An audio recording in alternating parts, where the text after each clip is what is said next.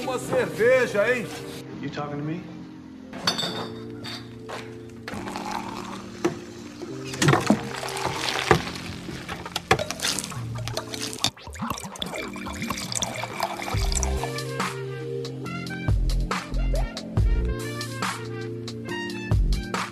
Dor de cabeça, enjoo, vontade de morrer. Tu tá de ressaca.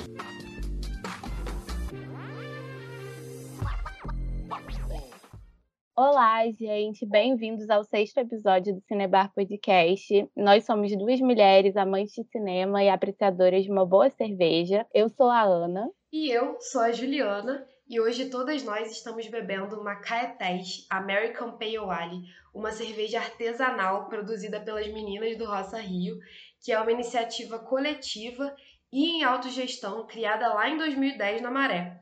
São duas mulheres produtoras, a Alessandra Lima e a Geandra Nobre. A grande surpresa do episódio é que estamos com uma parceria com elas e por isso todos os nossos ouvintes terão 20% de desconto na primeira compra. Então é só chegar lá no Instagram delas, rocario.maré, e falar que vocês acompanham aqui o podcast, que seguem a gente lá no Instagram, para garantir esse desconto. Os preços são super acessíveis e a cerveja é uma delícia, maravilhosa. Estamos tomando aqui, inclusive. E é sempre bom lembrar, se tiver menos de 18 anos, não beba. Se beber, não dirige. Se for beber, beba com moderação. É verdade, sempre bom lembrar essa parte.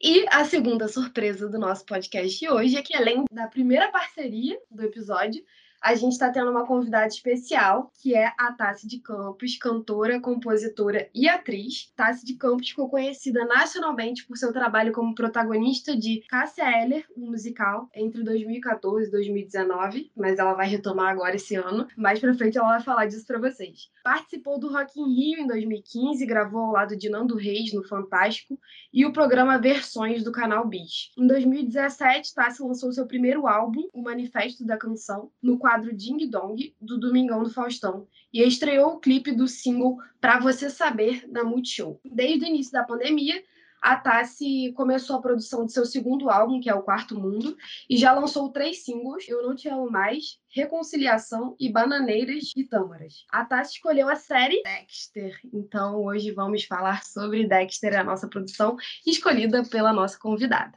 É, eu só ia falar que é importante a gente dizer que eu e Juliana não vimos a série toda. Eu só assisti a primeira e a quarta temporada. E a Juliana assistiu a primeira e a segunda. E três episódios da quarta, que é a melhor. Vou pontuar aqui já para vocês. Eu preciso também dizer que eu assisti todas as oito temporadas, mas isso já tem uns dois, três anos. Aí eu, assim, revi vários resumos, li vários artigos, que eu estou escrevendo um artigo também sobre Dexter e alguns paralelos assisti as outras temporadas tem um tempo, e aí vi vários resumos, reassisti o primeiro episódio, e, mas eu sou fã dessa série, adoro, adoro, adoro mesmo. Tipo, pirei que eu não assisti. Quando eu cheguei, quando eu terminei o último episódio, eu fiz até uma música. Inclusive, tem lançamento de música aí, surpresa também. Esqueci de falar que, na verdade, são três surpresas que vai a Tassi vai lançar uma música aí no nosso episódio. Então, se vocês querem ouvir, fiquem até o final. A gente já tava nesse lance de encontrar com a Tassi, queria muito que ela fizesse parte de um episódio. E para ela fazer parte, a gente escolheu a série favorita dela, que ela é pirada nessa parada aí de serial killer, estuda muito, vai escrever até um artigo agora, vai escrever aí para uma coluna. Ela é a pessoa perfeita para falar de Dexter, gente. É verdade. e bom, Dexter é uma série que foi lançada em 2006, no Brasil em 2007 e ela terminou em 2013. É baseada em um livro chamado Darkly Dreaming Dexter. Você leu o livro, tá? Não, mas sou doida para ler, do Jeff Lindsay. Eu não achei. É difícil. É difícil. É difícil achar. Eu dei uma sondada assim na internet, mas eu vou procurar com mais afinco. Eu tenho fé que eu vou achar, assim. Tem tradução? para o português? Então, esse foi um dos problemas, eu não achei tradução. Tanto que você encontra só o nome em inglês, acho que não tem tradução. Mas isso não vai ser um empecilho para mim, porque eu estou na busca pelos meus 90, 95% de compreensão do inglês. Estou aqui no 70, assim, ó. Na busca É, e vai rolar. É bom falar que a Tássia ela faz letras em inglês também, que além de tudo ela é uma intelectual acadêmica e isso reflete muita coisa nas músicas dela. É uma pessoa assim muito estudada e vai agregar bastante aqui na análise de Dexter pra gente. A Juliana é muito generosa. É, o protagonista da série é o Dexter. Ele é um especialista forense em amostras de sangue que trabalha para o Departamento da Polícia de Miami. E ele também é um assassino serial que mata as pessoas que a polícia não consegue prender. A dupla identidade dele tem que ser escondida de todos, incluindo a irmã e os companheiros de trabalho. Na infância, ele ficou órfão aos quatro anos, foi adotado por um policial que percebeu que ele tinha tendências psicopatas e desenvolveu um código de ação e proteção que na série fica como o código Harry, e estabelece como Dexter deve agir, desde o princípio, quando ele desconfia que alguém é um assassino, até o assassinato e descarte desse corpo dessa pessoa. Também estabelece como ele tem que agir no dia a dia para não ser descoberto, ele tem que simular os sentimentos dele para que as pessoas nunca duvidem que ele é um psicopata. E além tudo, ele é um criminalista, que é a profissão perfeita para um psicopata, né? Já que ele trabalha dentro do sistema. O Dexter se desdobra em dois universos. Em um, ele é um bom moço, educado e ético. E no outro, ele é um cara frio, calculista, assassino, que não sente o menor remorso em retaliar suas vítimas. E bom, de dia, Dexter surpreende a todos, conseguindo rastrear cada passo de assassinos em série, seguindo suas pistas com meticulosidade assustadora. Isso porque sua mente assassina o guia através dos passos dos criminosos. Após o dia de trabalho com o Departamento de Polícia de Miami, à noite, Dexter usa todo o conhecimento e instinto de serial killer para achar e matar os criminosos que ele caçou durante o dia. Isso faz com que ele viva um contraste diário entre o bem e o mal, porque, né, ninguém é 100% bom, ninguém é 100% mal, e o Dexter se encaixa bem aí, mesmo que ele finja. Mas enfim, ele vai canalizar toda essa vontade de matar para acabar com os assassinos em série da cidade. Da E- cidade toda. E será um crime convertido em justiça, o famoso justiceiro que vai fazer aí a justiça com as próprias mãos. Fala um pouquinho aí pra gente, Tassi, da, da sua concepção sobre a série, esse perfil da psicopatia, do serial killer, que a gente sabe que é sua pira aí de estudo. Né, Eu não sei porque eu gosto tanto dessa porra, mas eu gosto, não sei porque, eu adoro. Uma vez minha tia me deu um livro policial, assim, um Sherlock Holmes, pra, pra ler. Aí eu olhei a capa, assim, não dei nada pelo livro, ah, pensei, ah, mais um livro de aventura infantil. Eu tinha 11 anos. Se sentindo adulta, né? Foda-se, eu li a Sabrina Júlia e Bianca, a adulta. Aí, caralho, quando eu li, percebi o teorema, o conteúdo, assim, aí, pá, pirei. E, enfim, Dexter foi o resultado, né, da- dessa leitura, de, de esse interesse contínuo por- pela, pela psicopatia. Eu li vários livros a respeito também de psiquiatria e tudo mais. A mente psicopata é irresistível, acho que para qualquer um, assim, um pouco mais ligado nessas coisas, e para mim funcionou, assim, deu match super crush na parada. É muito intrigante, né? É, É aí curioso. Quando eu cheguei no Dexter, eu falei, caralho, eu vou assistir essa série. Eu nem gosto de série, na real, eu não tenho muita paciência.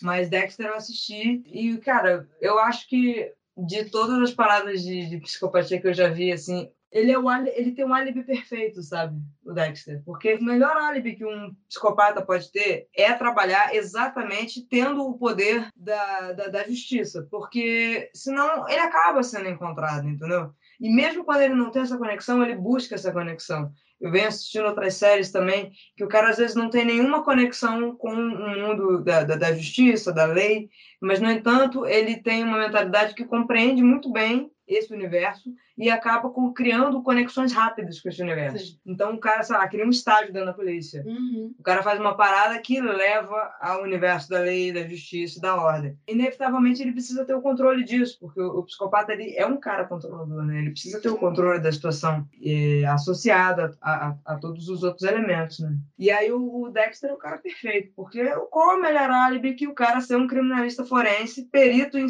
em sangue, sabe? Ninguém vai pegar esse cara. Ele tem a faca e o queijo na mão. Ele é o crime perfeito do daquele cara do Engenheiros da Bahia.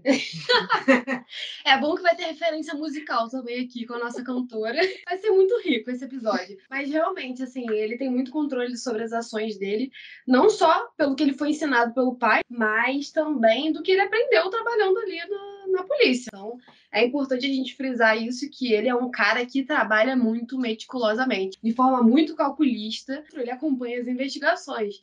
Então ele consegue, até quando ele está perto ali de de ser descoberto ou alguma coisa próxima, ele consegue mover uns pauzinhos para que saia tudo como planejado. É, é muito interessante isso, assim, porque várias coisas que a gente assiste de serial killer não é um serial killer que tá dentro da polícia, realmente o cara é de fora, e você assiste ele cometer os crimes e, de certa forma, acompanhar, mas ele nunca tá dentro. Então, é uma novidade mesmo trazer o cara que é um criminalista forense policial, né? É, é interessante, é muito interessante.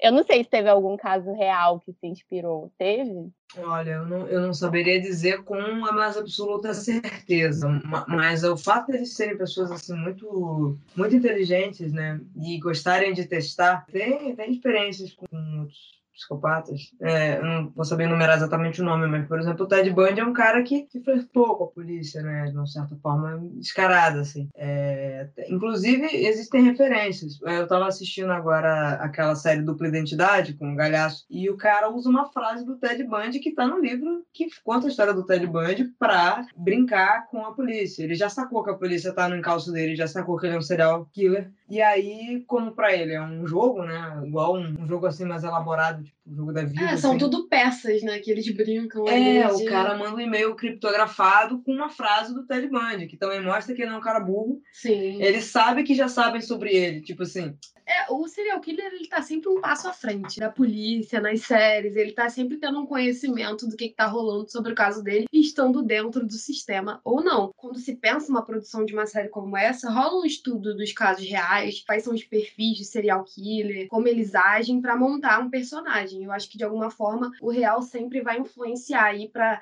pensar a psique desses caras, como É. eles agem. Pode não ter uma influência direta para criar o Dexter, mas com certeza tem várias. É, não, com certeza. Tanto que tem, eu, eu acho que tem bastante referência ao Ted Bundy, assim. Essa vida dele casado, não sei o quê. É muito Ted Bundy, vivendo no subúrbio com a esposa e as crianças. É, assim, normalmente quando a gente pensa o serial killer é um cara solitário, né? é, Não é um gente- cara que tem uma família. O Dexter surpreende por isso. é, existe a mitologia do psicopata, né? O termo psicopatia, por vezes, ele é pervertido do sentido original dele dentro da área da, da psicologia, da psiquiatria e medicina em geral, que é tipo um, um transtorno, um transtorno de personalidade que envolve a ausência de cognição de um lado do cérebro, que é o lado das cognições da empatia, da compaixão.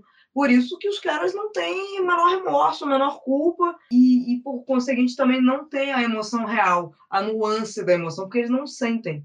Tipo assim, eu vou aprender a tocar baixo. São notas profundas, são notas de frequências graves, captadas em algum certo sentido por você sentir a parada ressoar dentro da sua caixa torácica. Isso acaba envolvendo, inevitavelmente, o lado empático do cérebro e o lado de cognição onde você sente que envolve diretamente a parte emocional de quando você compõe, executa ou canta uma música. O psicopata tem todo esse conhecimento num campo da superfície racional. Ele não tem a experiência da absorção disso.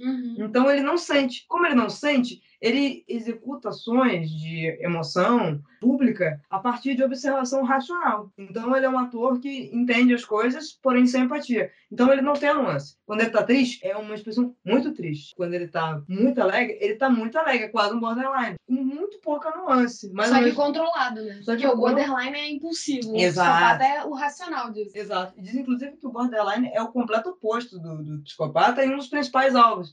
Aí, é, de novo, coincidência ou não, no, nessa, nessa série que eu tô assistindo, em complemento ao Dexter, para gravação do podcast, a personagem que o cara tá se envolvendo pra namorar é uma borderline. E eu tava achando assim, ai, a atuação da atriz tá péssima, ela tá muito fora de... Não sei se é culpa dela ou se é culpa do roteiro, assim, mas é muito... Estou copiando um CSI, assim, é muito feio, cara. É- Dá uma vergonha ali. Mas eu tava com essa impressão da personagem, que na realidade depois eu vim a descobrir que ela tava fazendo um personagem border. Aí eu tava achando que, por conta da Luna Piovani, ela tava pensando, olha lá, prejudicaram a atuação. Pô, a menina é mó atriz, aí estragaram ela com um roteiro ruim, uma direção péssima. Não, ela tava fazendo a border. Por Aí você entendia, tipo, Ah, o a cara ficou um dia sem ligar, ela quase se matou. E aí o cara volta a falar com ela, parece que ela tá na p... E dizem que a principal vítima de um psicopata é exatamente o border, porque ele sente muito. E porque ele sente muito, ele sofre essa nuance emocional absurda de do 1 ao 10 em questão de segundos. A pessoa ingênua, é sempre isso que ele observa. Mas você falou essa coisa do racional. O uh, Dexter ele foi treinado a imitar sentimentos. É. A forjar situações onde ele tá triste, onde ele precisa rir. Então ele aprendeu isso e ele leva a vida e as relações dele assim. Mas será que ele tá realmente sentindo? Às vezes eu, eu tava conversando isso com a Ana. É, lá a na- gente ficou na dúvida disso.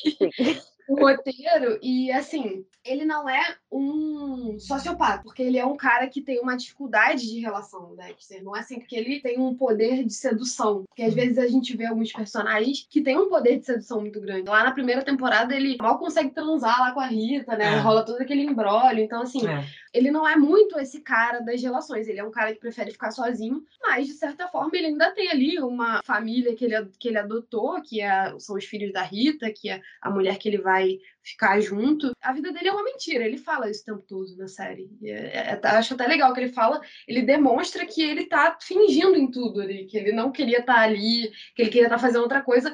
Mas esse código, essa moral, essa ética, enfim. É um ponto, é um ponto incoerente. Eu não sei se posso dizer incoerente, porque eu nem sei se de fato é incoerente, mas é uma antítese, porque é, se você parar para pensar, você não, em tese, você não consegue impingir ética e moral num psicopata, porque a ética e o moral é o que nos rege. Uhum. Entende? O que, o que diferencia eu de um psicopata não são os nossos pensamentos. A diferença entre um psicopata e alguém que é somente louco e algum de nós, que também pode ser louco, é a ação. O psicopata ele executa o que ele pensa. Uhum. Você pensa todo tipo de maluquice possível, mas você não vai executar. Por quê? Você tem você é ética, você tem moral.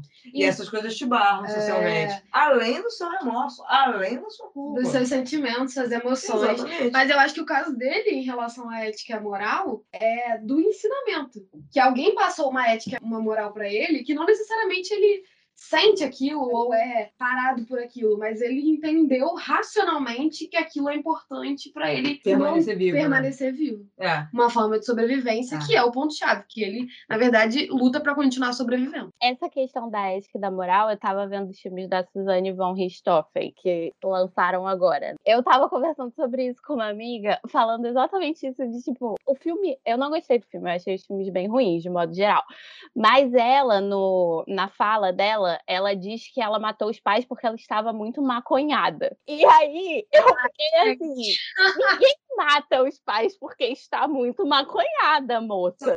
Desculpa para não pagar uma, uma conta. Eu não paguei a luz porque eu tava muito chapada, entendeu? É, E ela tem vários diagnósticos, a Suzane von Richthofen. Ela foi diagnosticada, todo mundo que entrevistou e tudo mais. E é, é meio que isso, porque quando a gente pensa sobre né, matar os pais, é um negócio que não vou matar meus pais, né? Assim, não, não é uma coisa que ética, moralmente, você acha que é uma coisa ok. Tanto que foi o crime que abalou o Brasil. Foi um negócio muito doido. Mas eu fiquei pensando nisso, porque eu tava vendo Dexter e eu fui ver os filmes da Suzane von Richthofen eu pensei, cara, essa mulher tem que ter algum diagnóstico, né? E ela tem mesmo. Não, com certeza. A gente estava conversando aí, eu e a Tassi, um dia desses, sobre a Suzane von Stoff e, por exemplo, a Elise Matsunaga. Pra mim, posso estar dando uma de advogada aqui e não poder, mas assim, pra mim, a Elise Matsunaga não é uma psicopata. É, também acho que Ela não. foi um surto, ela viveu um relacionamento complicado com um cara nitidamente babaca. Mas a Suzane von Stoff, ela tem traços nítidos, assim, quando você pega os depoimentos dela na delegacia, Hum. ela fala com uma frieza para uma pessoa que matou uns pais, assim, você matar uma pessoa estranha, uma pessoa que nunca cometeu um assassinato, já é uma parada bem sinistra. Agora, você matar seus próprios pais, dormindo, essa questão da ética e da moral realmente fica ali parando no ar e fala, cara, é óbvio, não tem como. é, eu assisti o documentário dela e, tipo assim, se coloca no lugar, isso é uma coisa que o psicopata, por exemplo, não consegue. Não consegue. é. Você se coloca no lugar de alguém, vamos supor que você teve que matar alguém, cara. Claro que em algum lugar você entrou num outro modo de si mesmo, porque A Matsunaga, por exemplo, ela sofria abuso psicológico. O cara era extremamente tóxico. E, e, ela era uma pessoa que também já vinha de uma desestrutura familiar, sabe? De uma, de uma todo um, teve todo um caminho. A mulher foi prostituta por muito tempo. É, existem uma série de regras sociais, éticas e morais que já foram quebradas previamente por ela. Uma mulher interiorana, né? Sem contato é, com a cidade. Mas ela, ela quebrou certas regras morais e sociais antes mesmo, né? Mesmo depois dessas características. Aí ela tá com um cara e, e ela já tinha sido enfermeira. E eles tinham em comum para práticas de tipo, sei lá, brincar com o ratinho, ver o ratinho comer cobra. Ela tinha uma, já uma relação muito íntima com a morte, de uma forma diferente. É, foi morte de animais, era morte, eles pegavam aqueles matavam alces e pô, iam lá fazendo todo aquele todo procedimento de empalhamento. Então ela tinha uma intimidade muito grande com corpos é, mortos, é, com a morte em si, com o ato de matar, ainda que isso não fosse dirigido a um outro ser humano. A partir do momento que ela está sob estresse contínuo, sob uma pressão contínua, é, já completamente dentro de um estado de neurose, em algum momento ela cruzou a linha é, com a psicose. E o que a levou a pensar em formas, sabe, de sair da situação. São reações de, de saída de situação de estresse. E ela decidiu que ia pegar um revólver quando o cara voltasse da pizza para matar o cara, para fugir de uma situação que ela já estava aguentando há muito tempo e não tinha mais estofo para lidar com aquilo. Sim. E ela estava sendo ameaçada de ficar longe da filha, de ser colocada no manicômio. Ela estava vendo que se ela não saísse naquele momento, ela não ia sair de um fugir de um manicômio sem a filha, entendeu? Então você vê uma pessoa sob estresse, sob uma série de paradigmas, comete um crime e aí são explicações da psique que talvez a gente não tenha ainda pleno domínio para explicar, mas no momento que você se vê, se dá conta de que você cometeu um crime, um ato que não tem como reverter, não há o que ser feito, talvez você seja assaltado de uma racionalidade absurda que te faz ter uma clareza sobre a situação sem pensar. Eu preciso me livrar disso aqui. Sim. Questão de sobrevivência, sei lá, cérebro reptiliano, sabe? Uhum. Você vai, corta os pedaços do corpo guarda numa mala, desova o corpo, aí e aí talvez. Eu acho normal. Eu acho que ela tentou disfarçar. Eu acho ok essa parte também, porque exatamente já cortou o corpo, já matou o cara, já picou o cara, já jogou o cara fora. Agora disfarça direito, fala é, que desapareceu, assim, entendeu? Ela vai falar: não, fui eu que matei. Cara, é. ela tava medo o tempo todo de perder a filha. Ela foi lá, fez ocultação do cadáver dela e ela continuou ali fazendo aquele personagem. Eu acho que qualquer mãe, pelo que eu vejo nela, assim, faria algo parecido se tivesse cometido um crime como esse. Mas, assim, ela era uma mulher nitidamente com poucos instrumentos para lidar com uma traição. Ela achou que ia ser substituída e ia acabar tudo, ela ia perder a filha, porque a família Matsunaga era uma família rica, a gente sabe que, né, é o capital que domina todas essas questões. Óbvio que ela ficou com medo. Uma mulher interiorana, com outros valores. Acho que, num grande geral, chegamos num consenso que ela não é uma psicopata. Você falou tudo. A Susana von Richthofen, no, no, no, depoimento, ela, ela fala com, com um vazio na voz, assim, com uma indiferença, como quem descreve, tipo, descreva um isqueiro isqueiro é. Você tem uma frieza para descrever um isqueiro, você não tem um sentimento sobre o isqueiro, não existe nenhum envolvimento emocional nem uma esfera. Beleza você falar isso de um isqueiro, mas você falar isso dos seus pais, entendeu? E a Suzana von Richthofen mantém a linha. Aí você vê a, os vídeos da Matsunaga durante o documentário e percebe que a mulher, antes mesmo de você falar, ela chora, ela está completamente descontrolada. Ou seja, ela carrega uma culpa monstruosa, e um, um remorso absurdo que não pertence à área da psicopatia. Não é o que acontece com os psicopatas, não é o que acontece com o Von Richthofen, não é o que acontece com o maníaco do parque, que é muito doida a história do maníaco do parque. Né? Sim. Já, já souberam da casa da mulher que largou a vida dela em Porto Alegre, largou tudo, porque ela pirou com o maníaco do parque, ela queria casar com ele, ela, cham... ela pediu ele em casamento, ele aceitou. Obviamente, nenhum guarda permite que eles tenham um encontro íntimo, sozinhos na cela, porque ninguém pode se responsabilizar, ela pode morrer. Ele mesmo já disse isso. Ele perguntou: você está ciente do que você está se metendo? Ela sim. Ela vendeu tudo, foi comprar uma residência na frente do Bangu 1 e está lá esperando pacientemente, porque ele vai ser solto em 2028. Gente, Tudo condicional, porque na, na, na lei, né? Na lei do Brasil, é, a pena máxima é 30 anos, embora ele seja condenado a 218 anos de pena. Porém, a pena máxima é 30. Não consideram que é humano se permanecer mais de 30 anos. mesmo que a pessoa tenha acabado com uma série de vidas de forma não humana. É a lei do ferreiro pro, pro carpinteiro. É. Né? Como que você faz uma reinserção de um psicopata na sociedade? Exatamente. Que a parada das políticas públicas é você reinserir o preso na sociedade, você colocar ele num trabalho. Como que você reinsere um psicopata? É difícil, sabe? Tem que ser alguém que faça um acompanhamento psicológico, uma supervisão.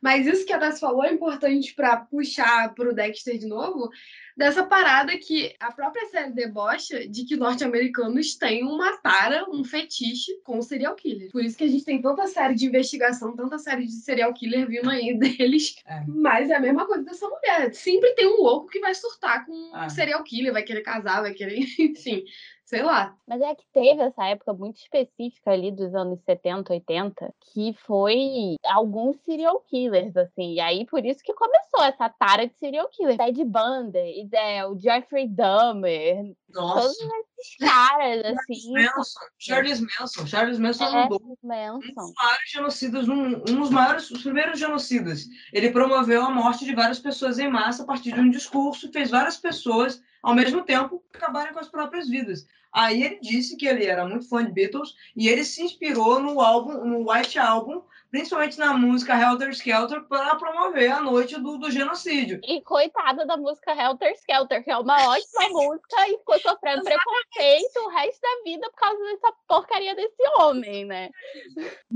Disco, talvez o melhor disco dos Beatles de todos os tempos. E É Charles verdade. Manson sacou isso, mas usou isso para os intentos pessoais. Pro império do mal dele. Império do Mal. Eu fiz um levantamento de pelo menos uns, uns 11 psicopatas para ver o que, que tinha em comum com eles. É o que que eu fiz, eu apelei para astrologia.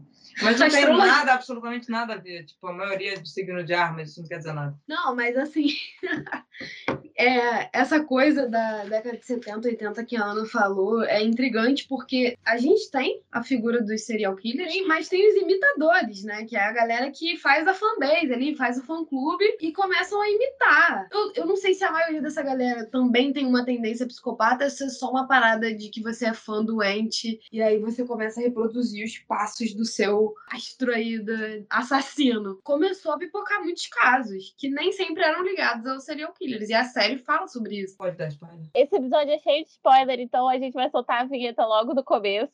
Porque é difícil falar do enredo pra descrever a figura do Dexter sem dar o spoiler das relações I am so much happier now that I'm dead. Marcelina, você vem pra casa agora, não ataca minha deslitimia.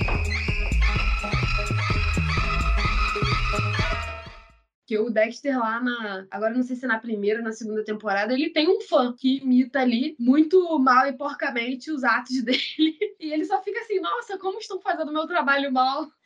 Tem essa coisa meio cômica de Dex. Em vários momentos te arranca algumas risadas. E, e não deveria, né? É, eles tentam fazer um deboche ao próprio gênero ali policial e também essa coisa de serial killer. Tem até uma, uma cena que fala, ah, é porque a gente tem fetiche em serial killer. Mas tenta trazer essa válvula, esse escape cômico. Às vezes não cabe muito, mas eles tentam. Tem um escape cômico lá naquele trabalha com o Dexter. Ele tá o tempo todo contando umas piadas, assim. Ele é meio machista, meio assim, usando um eufemismo brabo, porque ele é bem machista, nojento. E a irmã do Dexter, inclusive, zoa com isso. Mas ele é a válvula de escape ali da série, contando umas piadas horrorosas. É, ele é muito ruim. Ele é muito ruim. Ele é assim. muito ruim. Temos de ser humano para ser brother, mas ele é um excelente personagem, porque ele é um, um bom contraponto para outros personagens mais intensos. É, é engraçado que a gente estava comentando que a história de alguns personagens, o personagem Angel, que faz o policial, junto com o Dexter, né, ali da equipe do departamento deles, antes, esse ator, antes de ser ator, tinha sido policial na Califórnia, tinha atuado como policial. Era aqueles caras, o famoso cara do carro da rosquinha, passa um carro em alta velocidade, rola o táxi, rola o rádiozinho dentro do rádio táxi, aí o cara liga o carro e vai atrás do cara que está em alta velocidade. Ele era esse policial. Então ele tem algumas prévia experiência com polícia. Aí, obviamente, seguiu razões que eu não cheguei a descobrir, mas ele realmente seguiu depois a carreira como ator. E aí é engraçado ver, é, saber né, que o cara depois está como ator fazendo talvez um papel que ele já teve de fato na vida real como policial. E reassistindo alguns episódios, assim, é engraçado, assim, essa... As situações, né, em que a equipe do, do Dexter sempre encontra os, os adversários do Dexter na série. Os, na primeira temporada, aqueles corpos decepados, ao mesmo tempo é, cortados, assim, como se fosse um bife assim, de açougue, e o cara usa a técnica de... Que ele põe no nitrogênio, não é isso? É, uma parada assim, que é pra tirar o é, sangue. pra tirar o sangue. E- Essa é a explicação da série. O meu ponto de vista é que o baixo orçamento da primeira temporada permitiu aquele esqueleto mal formado. Eu acho a primeira temporada da série, assim, o enredo é muito bom, a história é muito boa. Naturalmente, assim, várias coisas dão muito match na primeira temporada. Acho que é uma temporada que, que agarra o público, que conquista pelo fato de ser inusitado, de ser diferente. Mas parece que rola um baixo orçamento e a galera usou assim, o que deu pra, fez o que fez com o que deu para fazer. assim. É, eu acho que hoje em dia a primeira temporada ela deu uma envelhecida. Talvez por É. causa desse baixo orçamento, exatamente. Tipo, você assiste a primeira temporada e já vai meio assim, tem que lembrar que é lá de 2006, né? E que com menos dinheiro em 2006 você não fazia uma coisa que nem você faz hoje até. Mas eu acho que depois que. Porque se não tivesse sido boa a primeira temporada, se não tivesse prendido o público, não ia ter uma segunda. Então, assim, passa da primeira temporada e vai para as próximas e já tem um orçamento muito melhor. Tanto que na quarta, o serial killer é um, um ator, que é o John Lithgow, né? E assim, ele tá excelente ali, é um negócio muito absurdo. As cenas dele com o Michael C. Hall são muito boas, são muito boas. Quando estão os dois juntos, é, é incrível, é muito bom. Não, é alto nível total. Uma coisa que eu fico observando sempre que eu vejo essas séries é que o elenco é o mesmo. Eles reaproveitam o, elen- o elenco de várias séries policialescas. E aí você vê uma galera igual. A própria irmã do Dexter ali, ela já apareceu em várias paradas. Jennifer. Tem a também a que na quarta temporada faz a repórter, ela sempre aparece fazendo algum papel, ou ela namora É. alguém, ou ela é amante de alguém, ou ela faz uma jornalista. Enfim, mas uma coisa que me intriga mais em relação à psicopatia, assim, é que eu fico pensando quando eu vejo Dexter, que ele foi encontrado em uma situação de muita violência, logo criança, e aí ele foi resgatado por essa polícia aí de Miami. E eu não sei, eu fico me perguntando, se aquela situação não tivesse acontecido com Dexter, ele já teria desenvolvido no nascimento esse comportamento psicopata, já é algo que nasceu com ele? Ou é algo que ele desenvolveu depois de um trauma? Se ele desenvolveu depois de um trauma, que tipo de tratamento? Isso tem alguma solução? Isso como que isso se desenrola depois? Eu não quero. Bom, eu sou só uma curiosa que pesquiso muito a respeito. E é uma pergunta que sempre tarda, né? Que sempre tarda, mas nunca falha. É a pergunta: tem solução para essa p?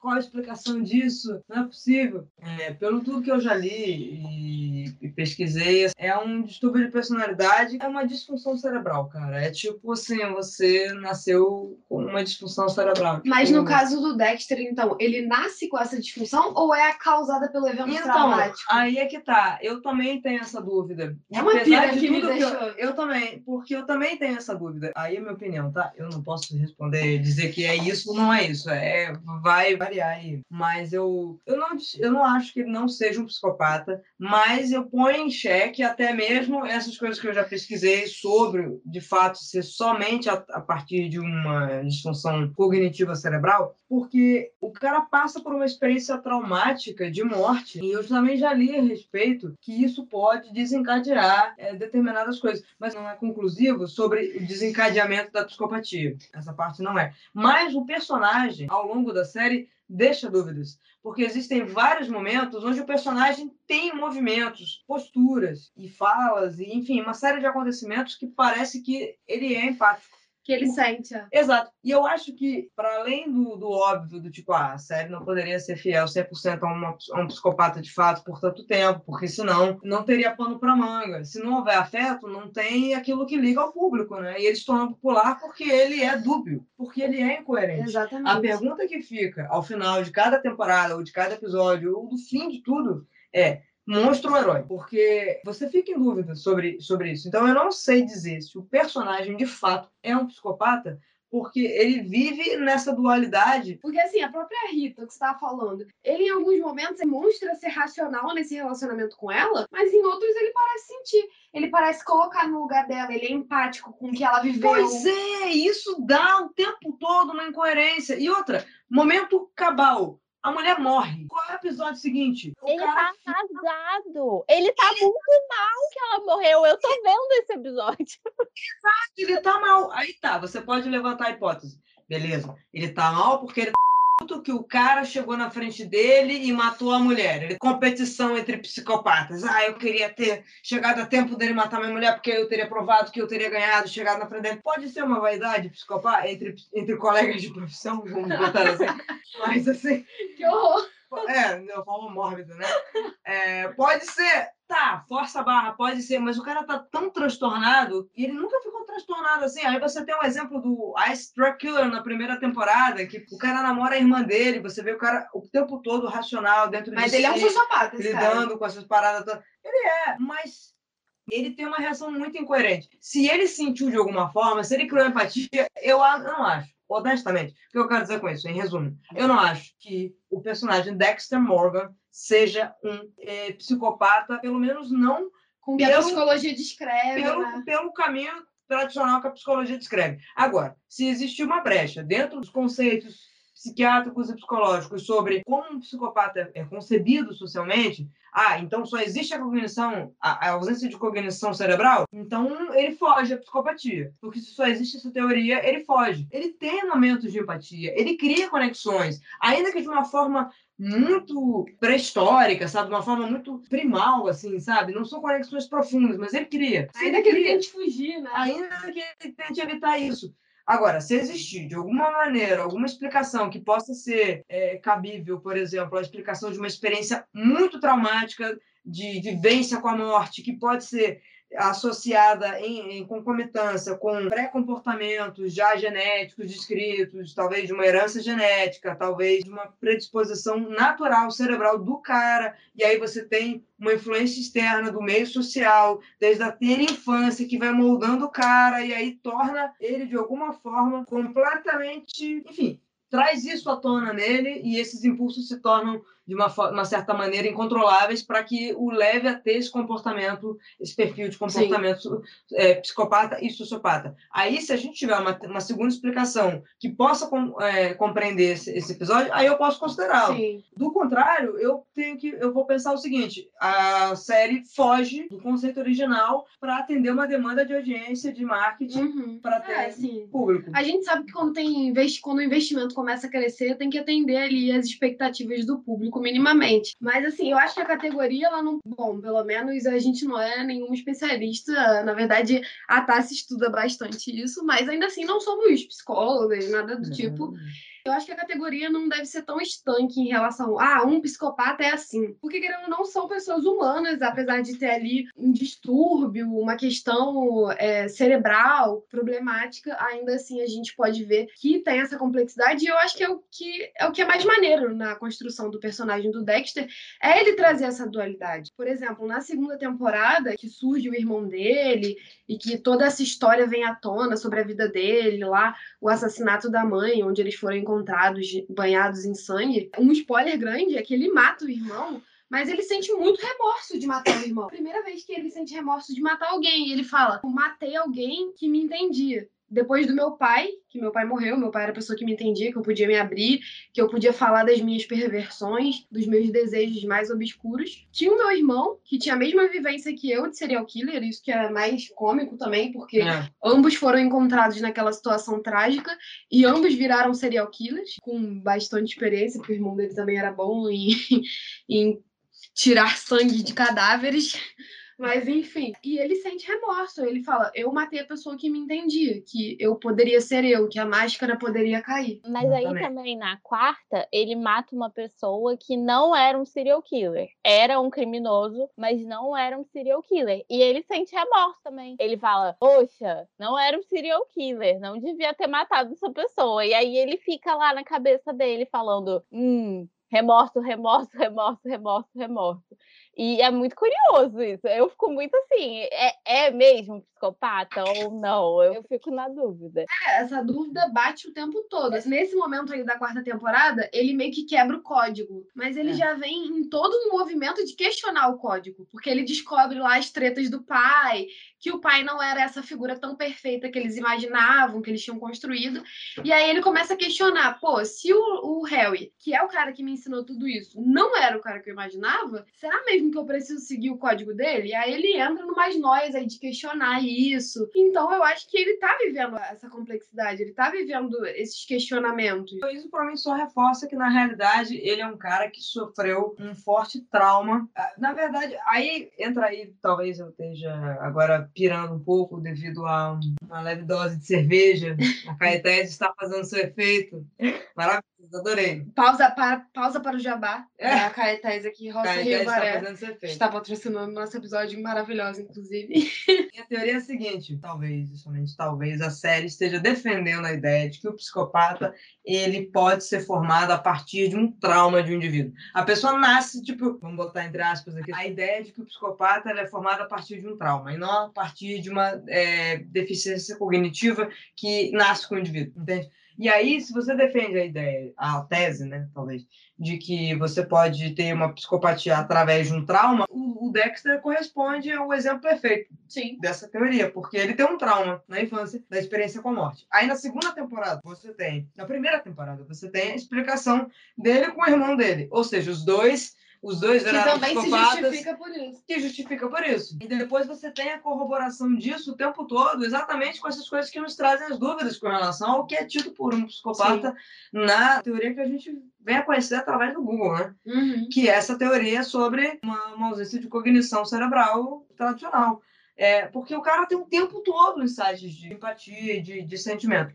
Então, isso eu acredito que, querendo ou não, de forma consciente ou não, a série defende esse ponto de vista. Eu acho que a série reforça isso o tempo todo, na verdade, não só no Dexter e no irmão, como nos outros serial killers que eles trazem. Na quarta temporada a gente vê também que o personagem sofreu um evento traumático. Fica ali aquela dúvida se foi ele que fez ou ele viu aquilo acontecer com a família.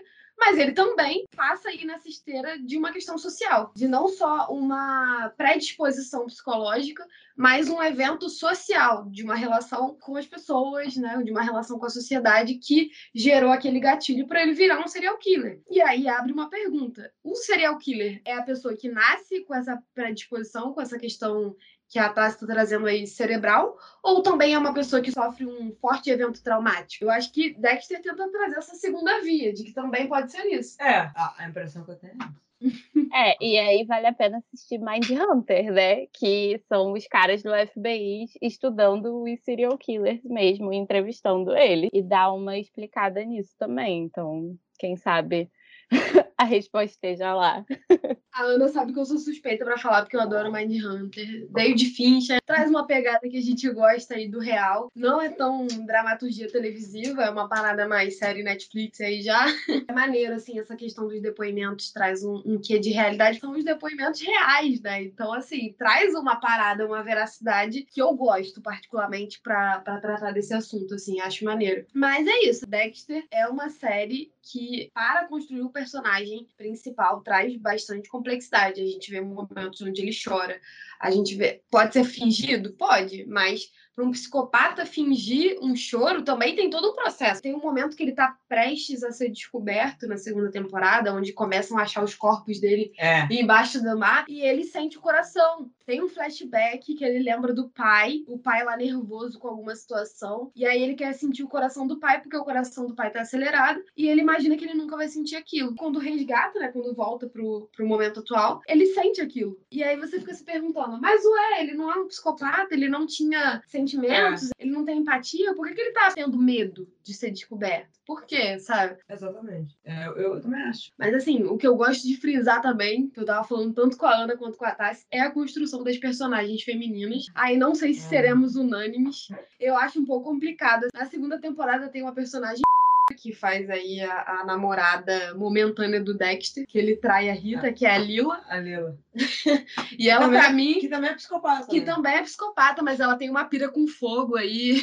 É Piromania. uma casa muito maneira. Eu queria ter a casa dela. A casa É. dela fosse casa, o estúdio, sei lá, ateliê. Sei que a parada é muito ela é uma maneira, artista cara. plástica. Adorei aquela casa. uma piromania que ela gosta de matar os outros no fogo, entendeu? Mas ela tem uma vivência, ela tem uma experiência. E tudo que ela é naquele momento da série é construído a partir disso. As outras personagens, aquele elenco ali da parte da equipe policial, me incomoda um pouco, tipo a Lager. Ah, a é muito chata, cara. Que é eu muito acho que ela é uma personagem meio, meio rasa, assim, sabe? Ela é uma mulher de numa posição de autoridade, poderia ser melhor explorada, poderia conduzir aquilo melhor. A própria irmã do Dexter, eu sinto que tem muito envolvimento dos afetos dela com os homens. Ela não se constrói sozinha, tem muita intervenção masculina ali no que ela vai ser. É, todas as sacações de inteligência dela vêm a partir da influência desses caras, isso me incomoda um pouco. Eu queria ver mais dela e acaba sendo muito bobinha, tanto é que ela se envolve lá com o serial killer irmão dele. É uma relação ah, é péssima, complicadíssima, mas foi essencial aí pro roteiro da série.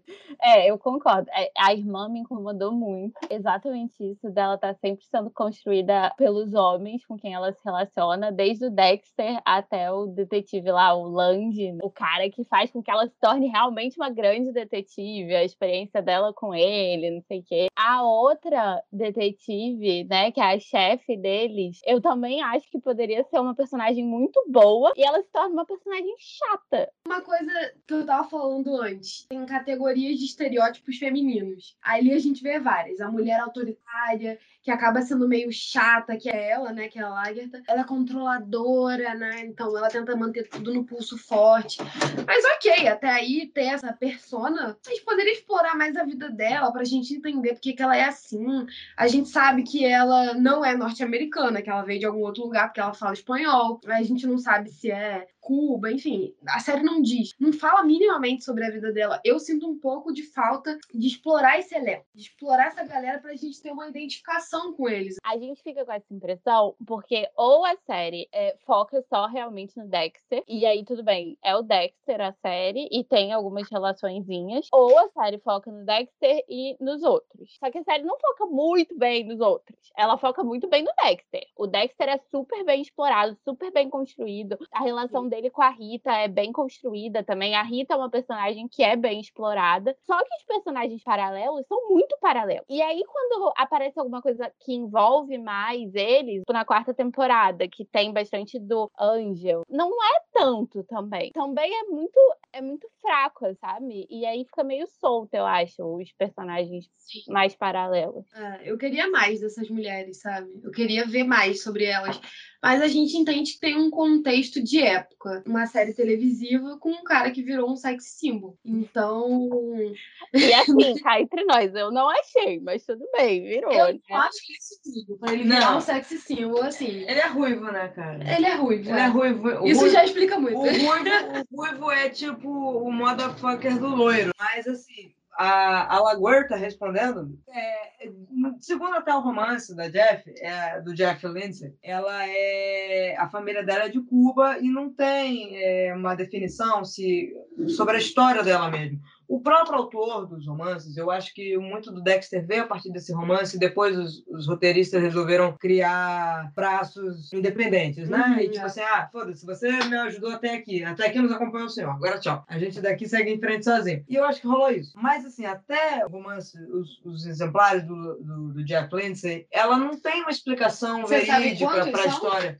Eu não sei quantos são, mas são mais de um Ah, eles se inspiraram no principal para a primeira temporada e depois eles foram seguindo livres, né? A, a Laguerta, ela não tem uma missão concreta do do passado dela, então assim, ela tem mesmo um vácuo de origem natural. O roteirista mesmo, o escritor do livro não dá uma Não dimensão dá, né? correta, assim. Ela, a família parece que veio de Cuba, ela parece que veio sozinha para cá, uma terra estranha, mas não cita parentes nem nada assim. né? É, nem fala como que ela chegou ali. Eu vejo que em outros personagens, o Fox, na série ele já tá lá, mas explica que ele ele teve esse lance da que ele participou da guerra, que ele lutou no, no Haiti, e ele tem referência lá. Tem uma complexidade, traz uma descrição da vida do Douglas. E por que não com ela? Ela também tem um Ela é passado. um homem. Exatamente. É, é esse É. pequeno incômodo que eu tenho com a série, mas aí não é uma questão da. Eu acho que é uma- uma- mais uma questão temporal, não sei. Ou talvez uma falha no roteiro, ou talvez seja isso que a Tassi está falando, de que na própria produção original lá da, da literatura não tenha. Mas o Douglas tem, mesmo que não seja tanto, tem uma explicação ali. O que, que ele fez antes de chegar na polícia, como que ele chegou até ali, da personalidade dele, por que, que ele é esse cara durão. Aí, numas cenas, a a gente vê que ela entende que vai ali na comunidade cubana, que ela fala, que ela se identifica, aí você por ali subentende que ela é cubana, mas em nenhum momento na série fala você é não, cubana. é, não tem, não tem. Então, assim, sabe disso. Faltou uma identidade pra mim dela. É, e aí parece que eles resolvem a questão dela, né? O que fazer com esta tenente capitã, que Exatamente. é meio porta, assim, né? Ela não observa certas coisas. Ela não é uma, uma, uma alguém com raciocínio genial dentro do departamento. Ela é uma Ela é mais pessoa- operacional. Ela é operacional, exatamente. E, e o tempo todo ela recebe toques para conduzir o olhar dela, né? Ah, agora você deve olhar para a direita, agora Sim. você deve olhar para a esquerda. E aí o que, que resolve fazer com ela? Ah, então cria um romance dela com o Angel Batista, que é o policial, porque ambos são cubanos, porque Uhum. ambos são têm a latinidade. Na verdade, eu nem sei se o Angel Batista é cubano. Eu sabe? acho que sim.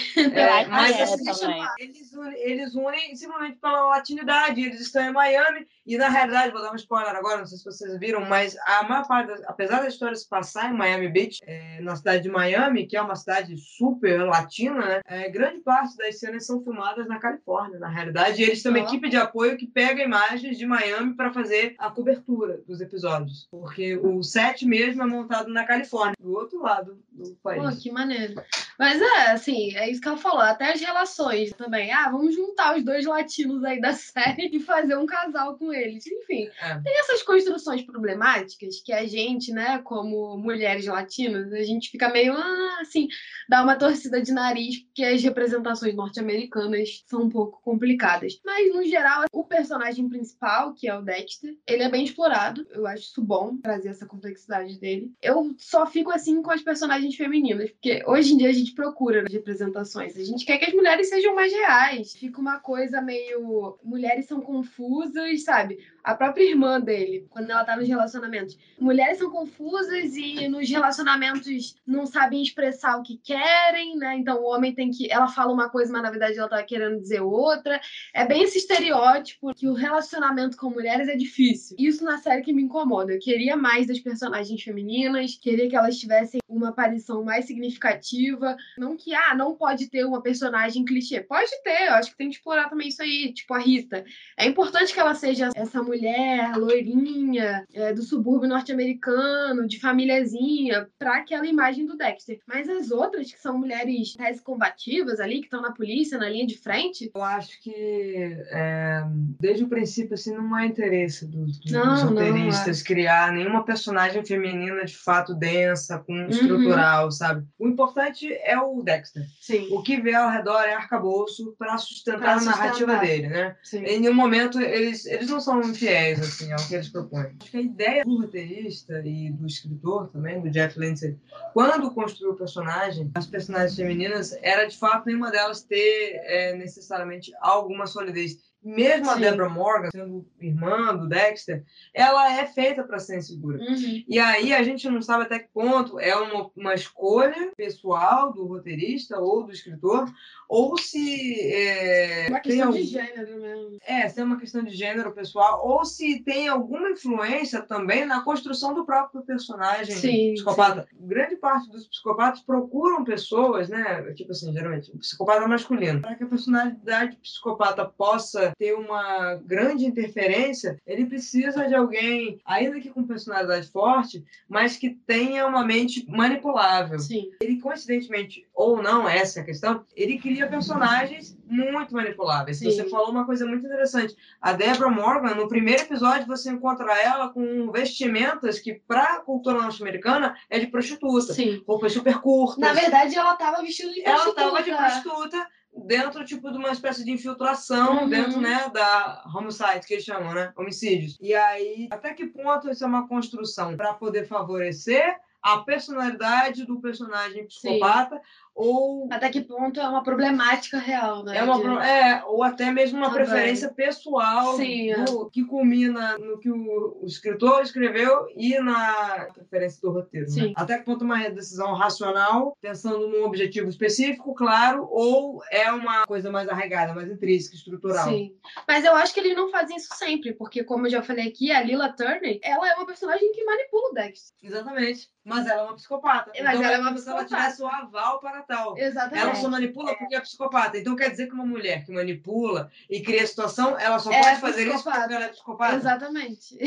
Aí é, é a mesma história. O que, que veio primeiro? o Ovo ou a galinha? Exatamente. Tem um certo, uma coisa um pouco estrutural de você ter homens, sabe? O livro é escrito por um homem, a maioria dos roteiros são homens também que escreveram. Então, eu acho que tem uma coisa estrutural de que a personagem feminina, eles não se importam com a personagem feminina. A gente não vê isso só em Dexter. A gente vê isso em tudo, sabe? Então, não é só Dexter que recebe aí essa crítica que a gente tá fazendo. São diversas séries cujas personagens femininas são só ali jogadas, sabe? Não tem nenhuma história, nem nada. E como Dexter é baseado num romance, e no próprio romance deve ter isso, não duvido nada mesmo de que tenha, eu acho que é uma coisa estrutural mesmo. De que quando você vai assistir uma coisa que é escrita por um homem e dirigida por um homem, eu já assisto na cabeça com que assim, eu não vou me preocupar tanto com a personagem feminina, porque eu sei que não é o sentido da coisa. Tem essa questão de gênero a gente vê. Ah, a maioria das coisas produzidas por homens pecam nesse sentido da construção feminina, mas tem uma questão temporal. Hoje em dia, os homens têm uma preocupação maior em inserir personagens femininas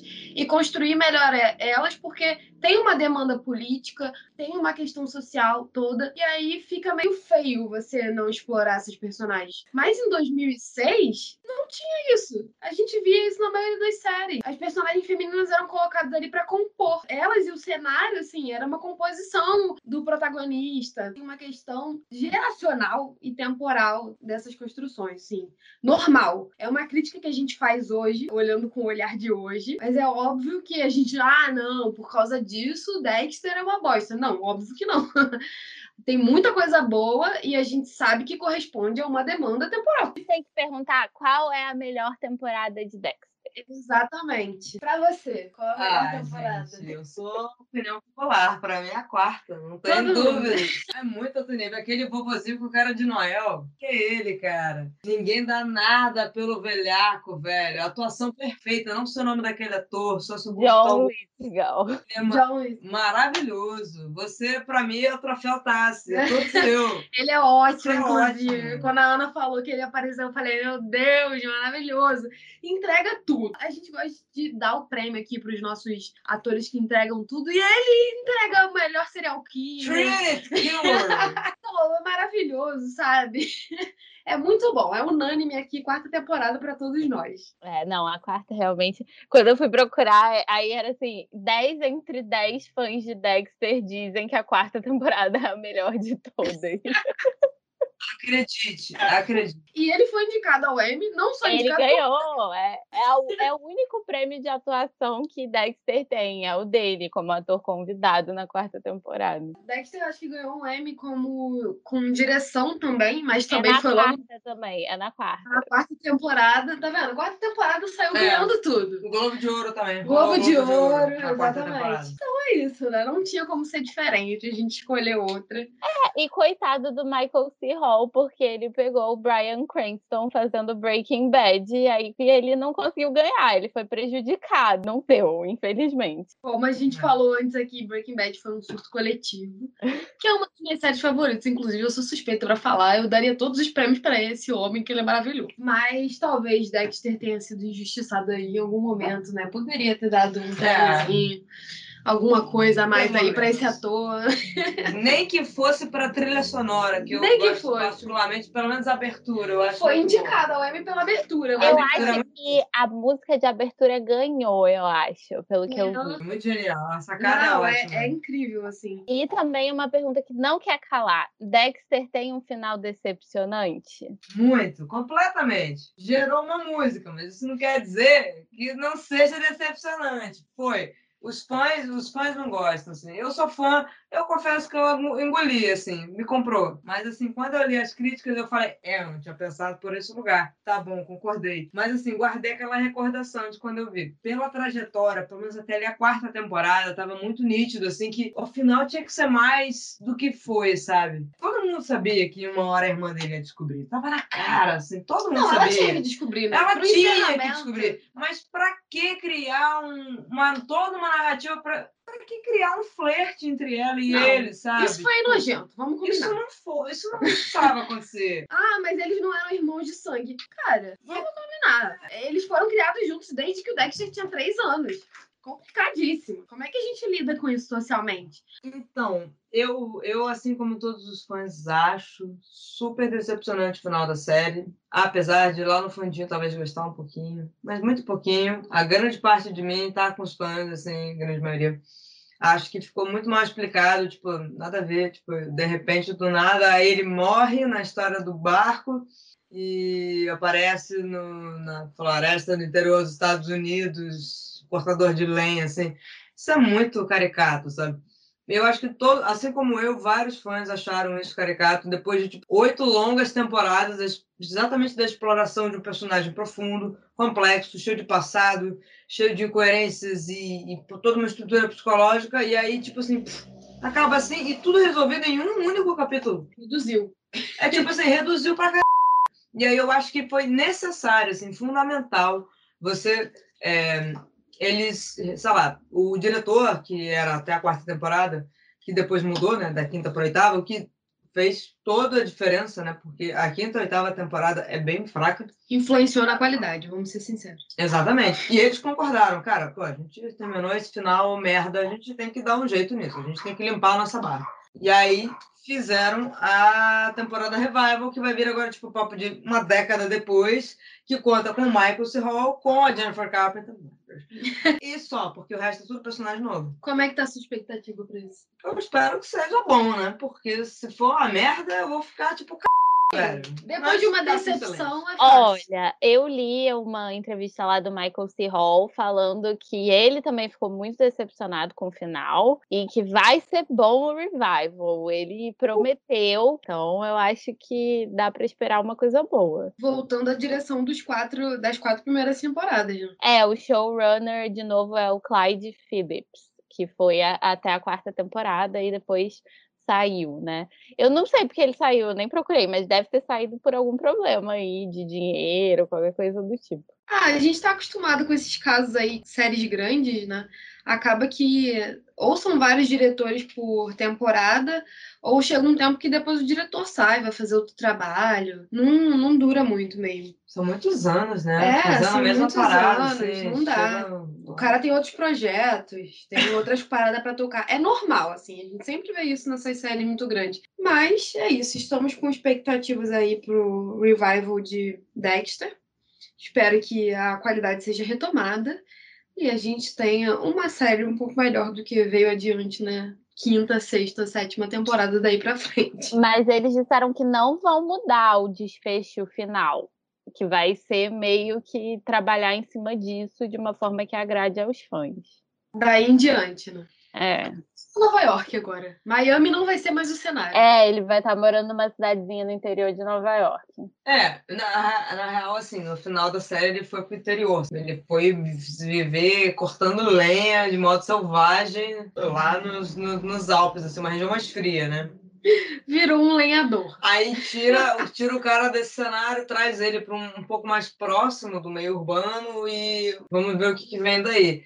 Eles têm que fazer uma coisa que agrade o público, cara. E assim, eu acho que super eles têm a ver essa coisa de não negar o que aconteceu, porque não tem como negar o que aconteceu, sacou? Ah, ah, seria uma vergonha, é um vexame. Tipo, negar o que foi feito e mudar a parada, sabe? Eu Ah, acho que não. eles estão certos. Ficou assim. ruim. Vamos apagar isso, não aconteceu. Vamos fazer de É, novo. Pelo amor de Deus. Mas assim, eu, eu, eu também eu boto fé. Eu tô muito na expectativa de, de, de, sei lá, de ver uma parada surpreendente. Eu, eu tô esperando ser surpreendido, assim. Eu boto minhas fichas. Porque Dexter traz umas surpresas boas. Na quarta temporada, com a morte da Rita. Então, a gente sabe que tem potencial. Basta querer. Como a nossa convidada e Dexter nos renderam esse episódio, também nos levaram a uma composição que influenciou a música da Tassi. Se ela quiser falar um pouquinho sobre isso antes de começar a tocar, fique à vontade. Não, Por quê? Por que essa música? Por que Dexter? Porque eu fiquei viciada, né? Vício é vício, a gente não explica. Não a gente explica. só.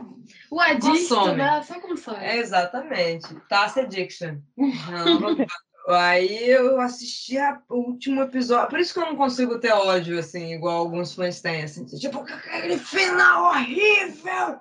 Calma, cara, mas rendeu uma música. Como? Eu achei tão, tão, sim- tão simbólico, assim. Inclusive, na música, o refrão, assim, fala muito desse final simbólico. Você É, disse que tinha uma frase que te marcou. é, a frase que começa a música é uma frase que eu acho que, que se adequa a todo e qualquer perfil psicopata. O afeto não afeta. A premissa do psicopata, né? O afeto não afeta. No entanto, mais uma incoerência, o que me marcou e me afetou foi exatamente os impactos que o Dexter tinha diante das situações onde ele perdia o controle. Quando ele tinha o controle, estava tudo bem. Quando ele não tinha o controle, tudo saía do controle dentro dele também, para além do, do- campo social. Eu, eu abordo exatamente a, a incoerência onde Dexter se enquadra como um anti-herói, inegavelmente. Mas ele é um monstro ou ele é um herói? Afinal de contas, afinal, ele fazia justiça com as próprias mãos. Quem de nós não gostaria de fazer diante da injustiça? Ou seja, você ataca ou defende? E, e eu acho que, para mim, no final de tudo, a essência do que fica é exatamente isso, esse questionamento. Ele é um monstro ou ele é um herói? A partir do que ele fez. Mais do que qualquer ensinamento didático que possa existir sobre quem, ou o que, ou como faz, pretende um psicopata, essa é a, é a principal. E é por isso que essa música existe. O afeto não afeta. A alma carrega o essencial. Em seu barco navega, segue um ritual e faz o que precisa fazer.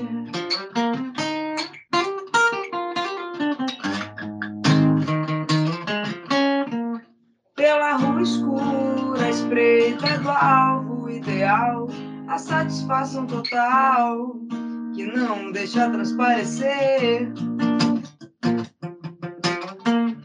Forte, fino e afiado, corpos nos marcados, a máscara moral é o que o faz sobreviver.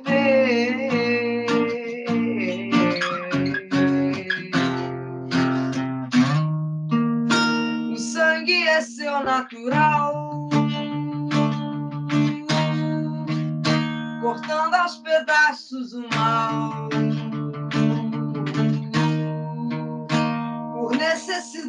ou esporte,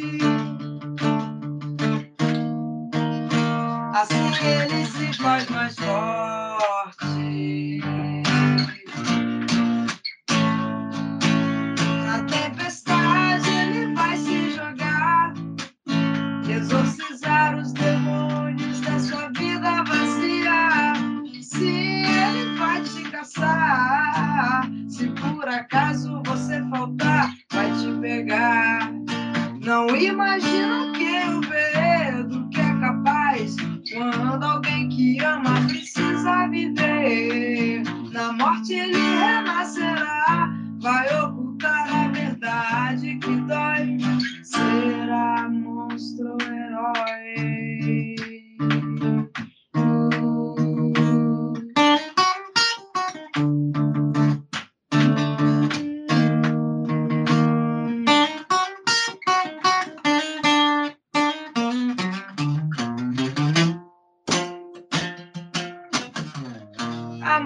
Lhe custa caro, sempre dá errado no final.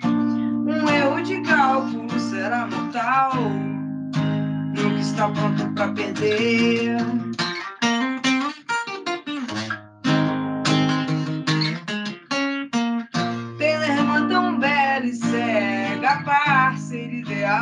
Que jura que ele é normal, ainda que não possa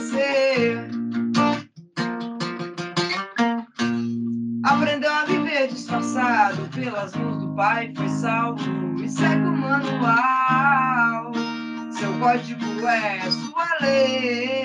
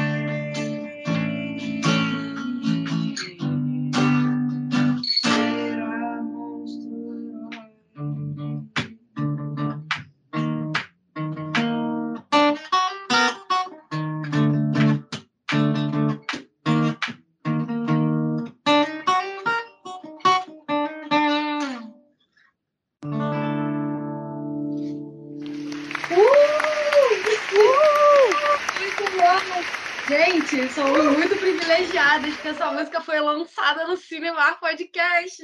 Olha que chique, gente. A gente tá se achando muito. Mas enfim, depois de terminar muito bem com essa bela melodia, vamos. Estou certa? Eu Ela te- confesso que quando eu ouvi a música pela primeira vez, eu sabia que era sobre o último episódio. Porque eu ouvi Não, e eu é falei assim: é sobre o último episódio, eu tenho certeza que é, sabe? não é? E eu fiquei curiosa pra ver o último episódio. E eu sempre soube, assim, que Dexter tinha um final que não agradou as pessoas. E aí eu fiquei, cara, mas ela escreveu uma música sobre o último episódio. Tem que ser minimamente bom. Não pode ser assim, ó, horrível desse jeito. Então eu acho que fica aí, né? Poxa, valeu uma música, gente. Não deve ser Valeu tão super. ruim. Nada com os limões que tem. Ela fez a música. O final, para alguns, não significou nada para Tassi. Significou essa obra-prima, essa obra de arte aí maravilhosa que fez valer a última temporada de Dexter, pelo menos pra gente que tá podendo experienciar isso aí. Eu gostaria, assim, que se, pô, se puder salvar aí o final, aí quiser pegar a música aí para fazer uma propaganda, É, estamos aí gente. abertos. A... Tanto do podcast como da Tassi, entendeu? As agendas estão abertas pra gente. Mas antes de nos encaminharmos para as notas, vamos deixar aí nossa indicação da semana, cada uma das três. E eu vou deixar um espaço para a Tassi, nossa convidada especial, para você divulgar a programação aí do musical, cidades, as datas, tudo que você quiser, os shows que você for fazer. A a indicação do mês é o musical. é o ponto ápice. A gente vai deixar umas séries aí relacionadas com Dexter. Mas o principal é o musical, assistam, aí vai começar a venda de ingressos. Para quem for do Rio, vai ter CCBB, que é um Uhum. lugar bom demais para voltar após pandemia e principalmente para ver Tassi. Bom, vou deixar a minha indicação, que já foi falada aí, que é Mind Hunter, David Fincher, né? Assistam, vale muito a pena, assim como o Dexter. Fala também sobre essa questão de serial killer, é uma série que eu gosto muito. Está disponível na Netflix, que é um dos streamings aí mais acessível, que a gente sabe que é o que a galera tem mais. E Ana, fala aí sua indicação. A minha indicação é Killing Eve. A primeira temporada foi escrita pela Phoebe Waller-Bridge, que aí, pra quem gosta de Fleabag, é, Ah, vale. Vale demais assistir, é muito boa. É uma mulher serial killer e eu indico demais. Me prendeu muito, é maravilhosa e tá no Globoplay. Assistam Killing Eve, vale muito a pena. Precisamos de mais mulheres serial killers. Tô brincando. Sua indicação, convidados? Minha indicação. Bom, vou falar porque eu tô assistindo. Foi uma indicação da indicação da indicação. Dupla Identidade, série nacional sobre um personagem psicopata na Globoplay.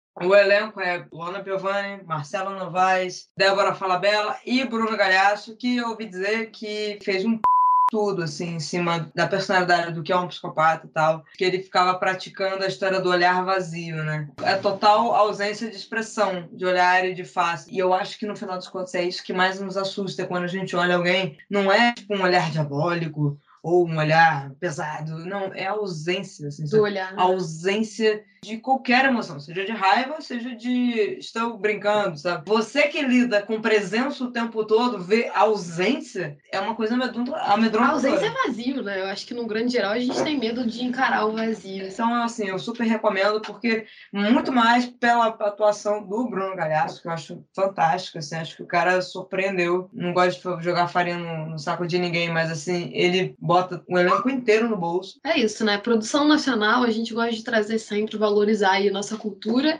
Então fica aí nossas indicações de hoje. E agora, abrindo a agenda de programações da nossa artista, fala aí como é que vai ser agora, nesses próximos meses, sua agenda de programações como musical. Cássia era um musical, projeto qual faço parte desde 2014.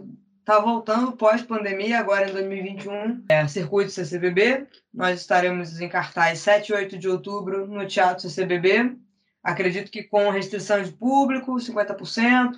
27 de setembro começa a venda de ingresso. Out- Outubro é Rio de Janeiro, em janeiro estaremos em Belo Horizonte, em abril estaremos em São Paulo e em maio estaremos em Brasília, para cumprir todo o circuito CCBB. Além do Rio, agora com o musical do Casseller, eu tenho um show chamado Relicário de Casseller, que vai agora estar rodando São Paulo. Então, assim, se o ouvintes de São Paulo, o, o show Relicário de Casseller, que reúne grandes sucessos da Cássia numa releitura e entre outros registros dela e também músicas autorais. É um show que vai estar em cartaz no Teatro Vivo, é, em São Paulo, no dia 30 de outubro. E no dia 11 de novembro eu também vou estar com esse show no Blue Note, São Paulo, para quem estiver interessado. Estaremos aí. E em janeiro tem o lançamento do novo álbum Quarto Mundo, com todos os singles lançados até agora e o álbum completo. Inclusive, o novo single, o último desse ano, sai mês que vem, dia 7 de outubro. Nosso amor vai virar uma árvore. Música romântica. Teremos clipe. Teremos, teremos clipe em novembro. Por sinal, estou Com a minha uma das participação. maiores colaboradoras aqui do clipe. Colaboradora aí, a parte da produção, vou fazer, então acompanhe o trabalho aí da nossa artista, que a gente vai suar em cima dessa produção. Vamos lá. Mas é isso, gente. É, não deixem de acompanhar o Cinebar nas redes sociais. Sempre que estiverem ouvindo, é, marquem a gente lá, o arroba Cinebar Podcast, né? E também sigam e acompanhem a nossa artista Tassi de Campos no Instagram, que é tassedecampos.oficial.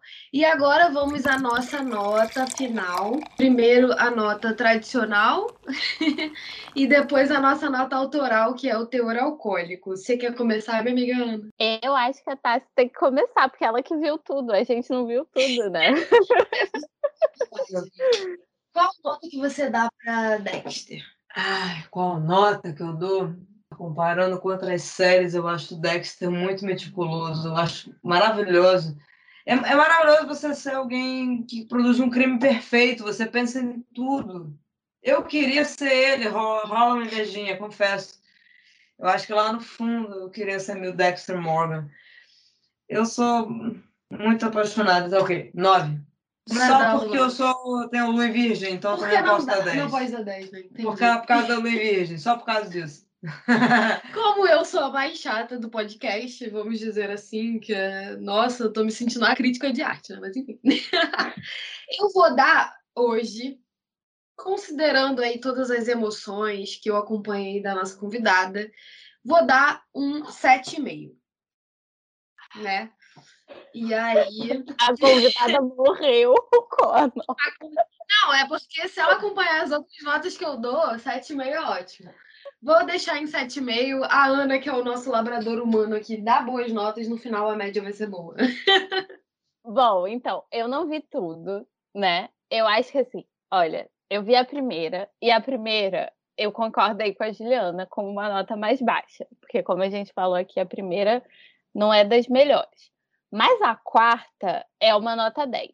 A quarta temporada de Dexter merece uma nota 10, porque ela é perfeita. Ela é muito, muito boa, assim, é, é muito boa.